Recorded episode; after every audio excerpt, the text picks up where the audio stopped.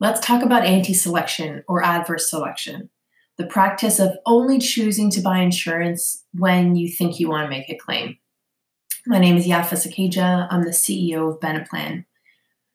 Anti selection, or sometimes called adverse selection, is someone making the selection literally to only buy benefits or really insurance practically when they need it what happens when everybody does this? Insurance turns into a pyramid scheme, and that is not cool at all. The whole system crumbles. If everybody chose to pay nothing and then make a claim for $100,000 at the same time, that's a recipe for absolute disaster. So, I want to talk about why insurers have rules to prevent this and then how it works in the group benefits landscape. So, you know, if you think about individual life insurance or buying individual health insurance, um, you notice that you're going to have to do a medical test. So, a medical test involves a nurse coming to your house, sticking a needle in your arm, taking your blood, making you step on a scale, measuring your waist, measuring your height, asking you a series of questions, a lot of uncomfortable questions too, like check this box if you've had herpes. And, you know, guess what? If you lie or you don't tell the truth, or they find that um, maybe you weren't lying, but you oversaw something and, or, you know, you forgot about it and they go back to your doctor and get your chart and they see it there, that's not going to be good for you. A lot of people say, well, what's the point? I mean, if I'm only buying insurance, if I'm not going to use it, then what's the point of even buying it?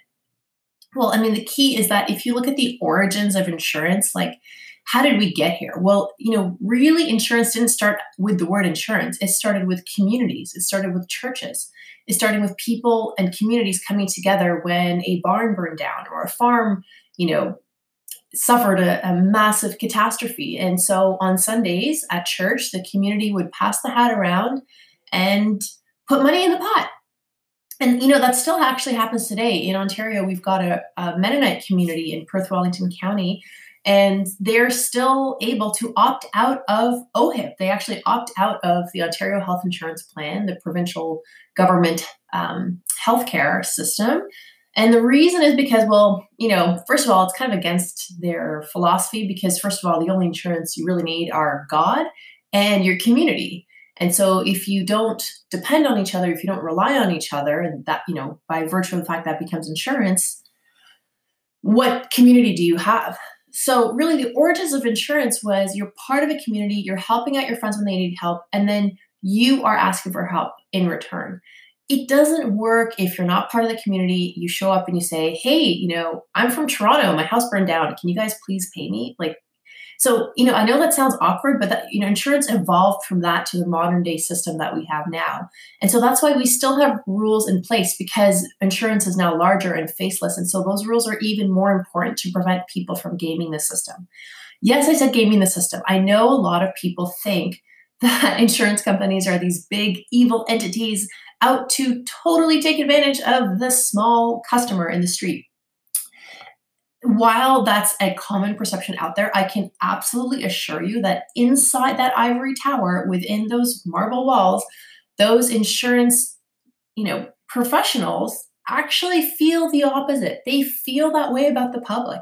They it's almost like a bee. You know, when you were a kid and you you were scared of a bee and your parents said, "Hey, don't be scared of it. It's more scared of you than you are of it."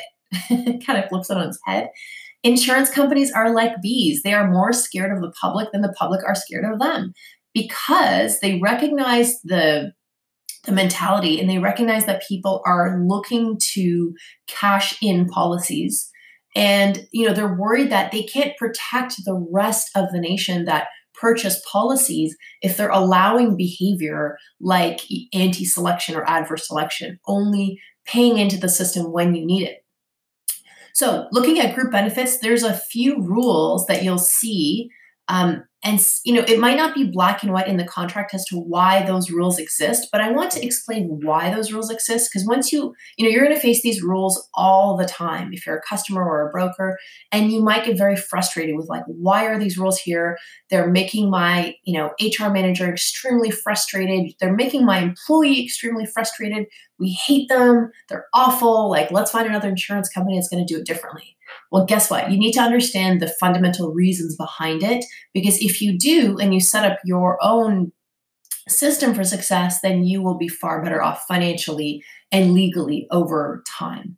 So, one of the big rules in group benefits is that you have to enroll an employee into a benefit plan on time. When I say on time, it depends on the contract, but by and large in Canada, in Ontario, it's typically 31 days from the effective date of the employee. Usually, the effective date is the hire date plus the waiting period. The waiting period is typically matched with the probation period, typically 90 days or three months, but it is employer's choice. Employers can choose to move that waiting period. They can make it six months, a year, three years. They can do whatever they want, really. It's your money.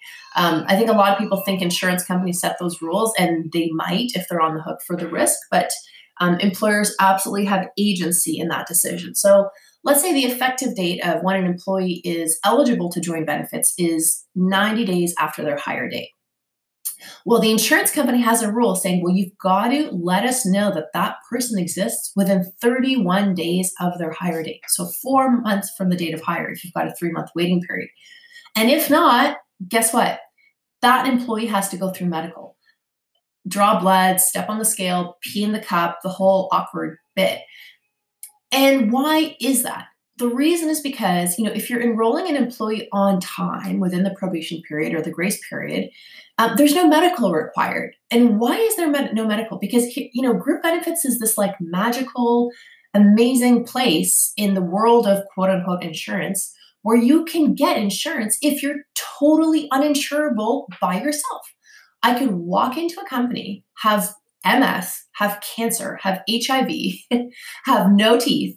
I could walk into an employer. If that employer hires me and I wait my probation period, guess what? I'm added to the plan with no medical evidence and I get to claim most of the benefits, probably all. You know, again, everything is based on that one employer's contract, but I can go to the dentist. I can, um, you know, claim medicine. I can claim hospital claims. So, so because of that magic, you know, non-medical period, insurance companies always get their backs up when someone doesn't jump all over that period. Like they're going to think, well, okay, so you had the opportunity to join the plan in January, but you only joined the plan in November. Well, why? Why is that? Is it so then their cynical gears start turning? They're thinking, well, is it because your employer made you pay some of the premium. Maybe they wanted you to pay 50% of the premium and you felt like you didn't want to pay that 50 bucks or 100 bucks a month sometimes in some cases. And now you just got a cancer diagnosis or now you've got a really, really bad toothache and now you want to join the plan. I'm sorry, it doesn't work that way.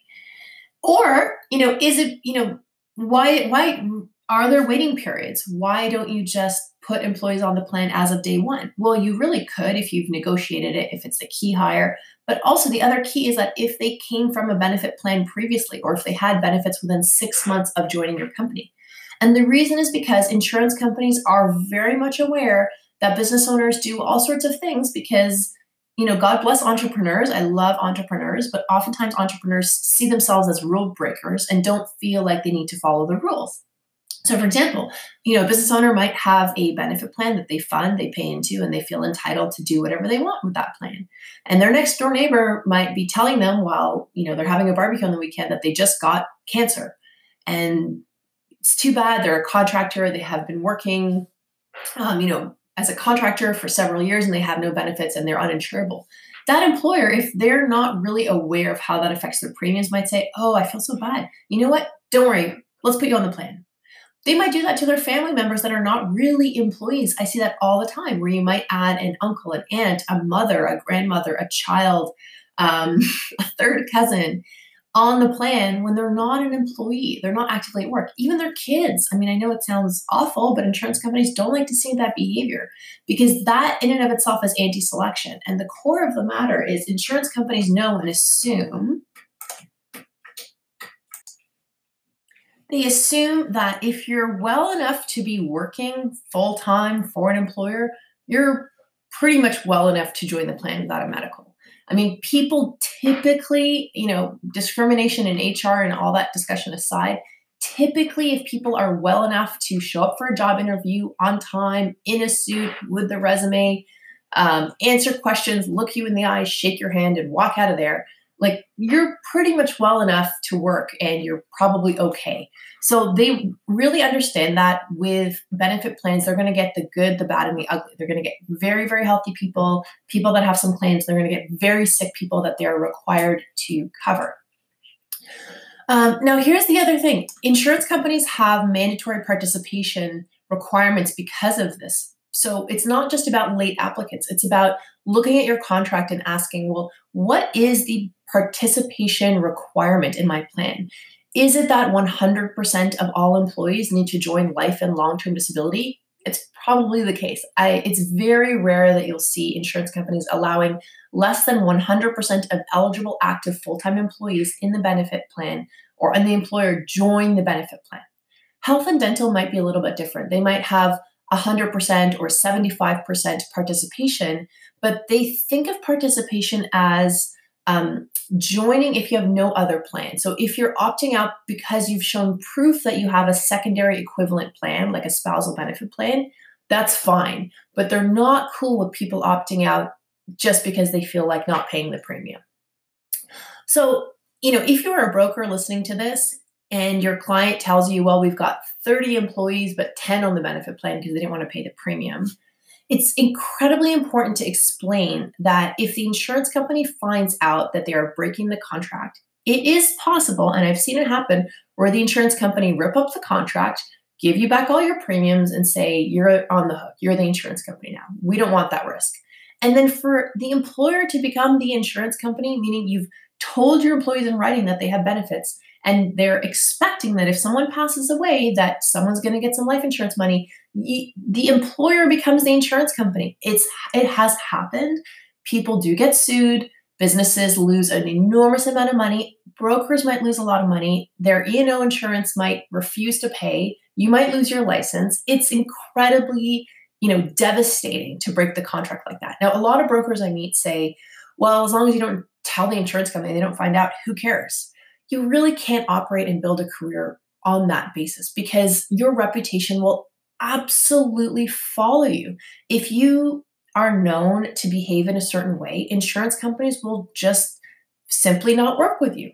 People move from insurance company to insurance company. It's like a little racket almost, like that you will be shut out of the market if you are known to allow anti selection to take place in the market. So if you're a broker and your client says, I've got 30 employees, 10 people on the plan, and you kindly explain to them why that's not okay, why they must add all employees on the plan or give no plan altogether.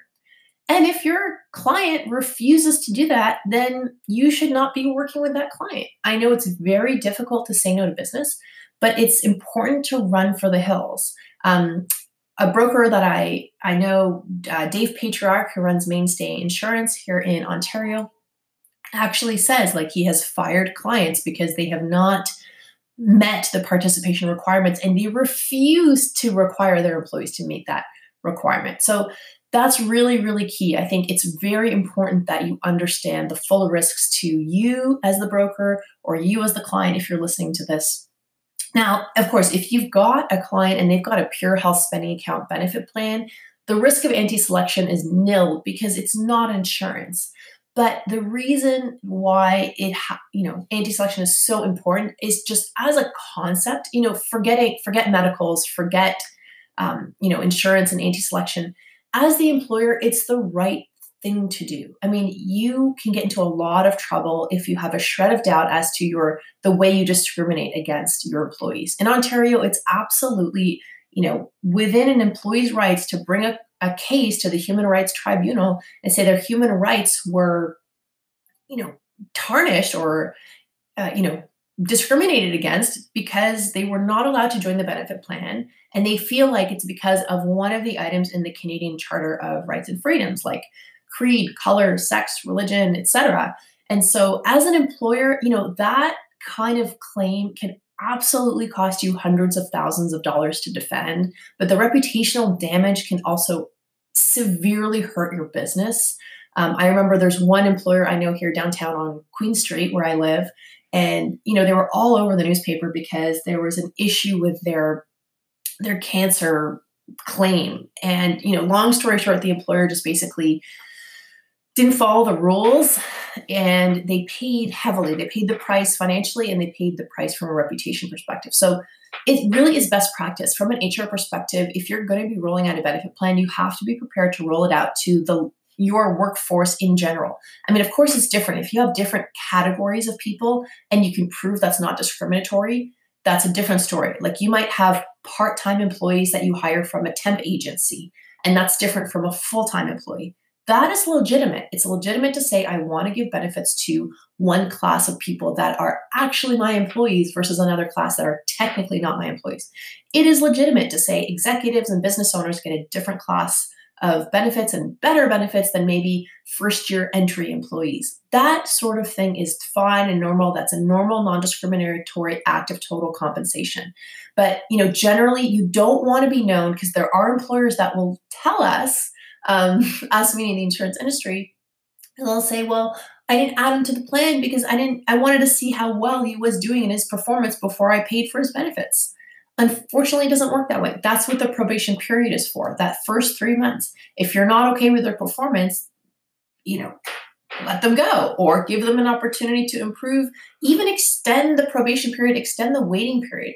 And you know, in your insurance policy, the employer is allowed to say, I want my waiting period to be six months or a year.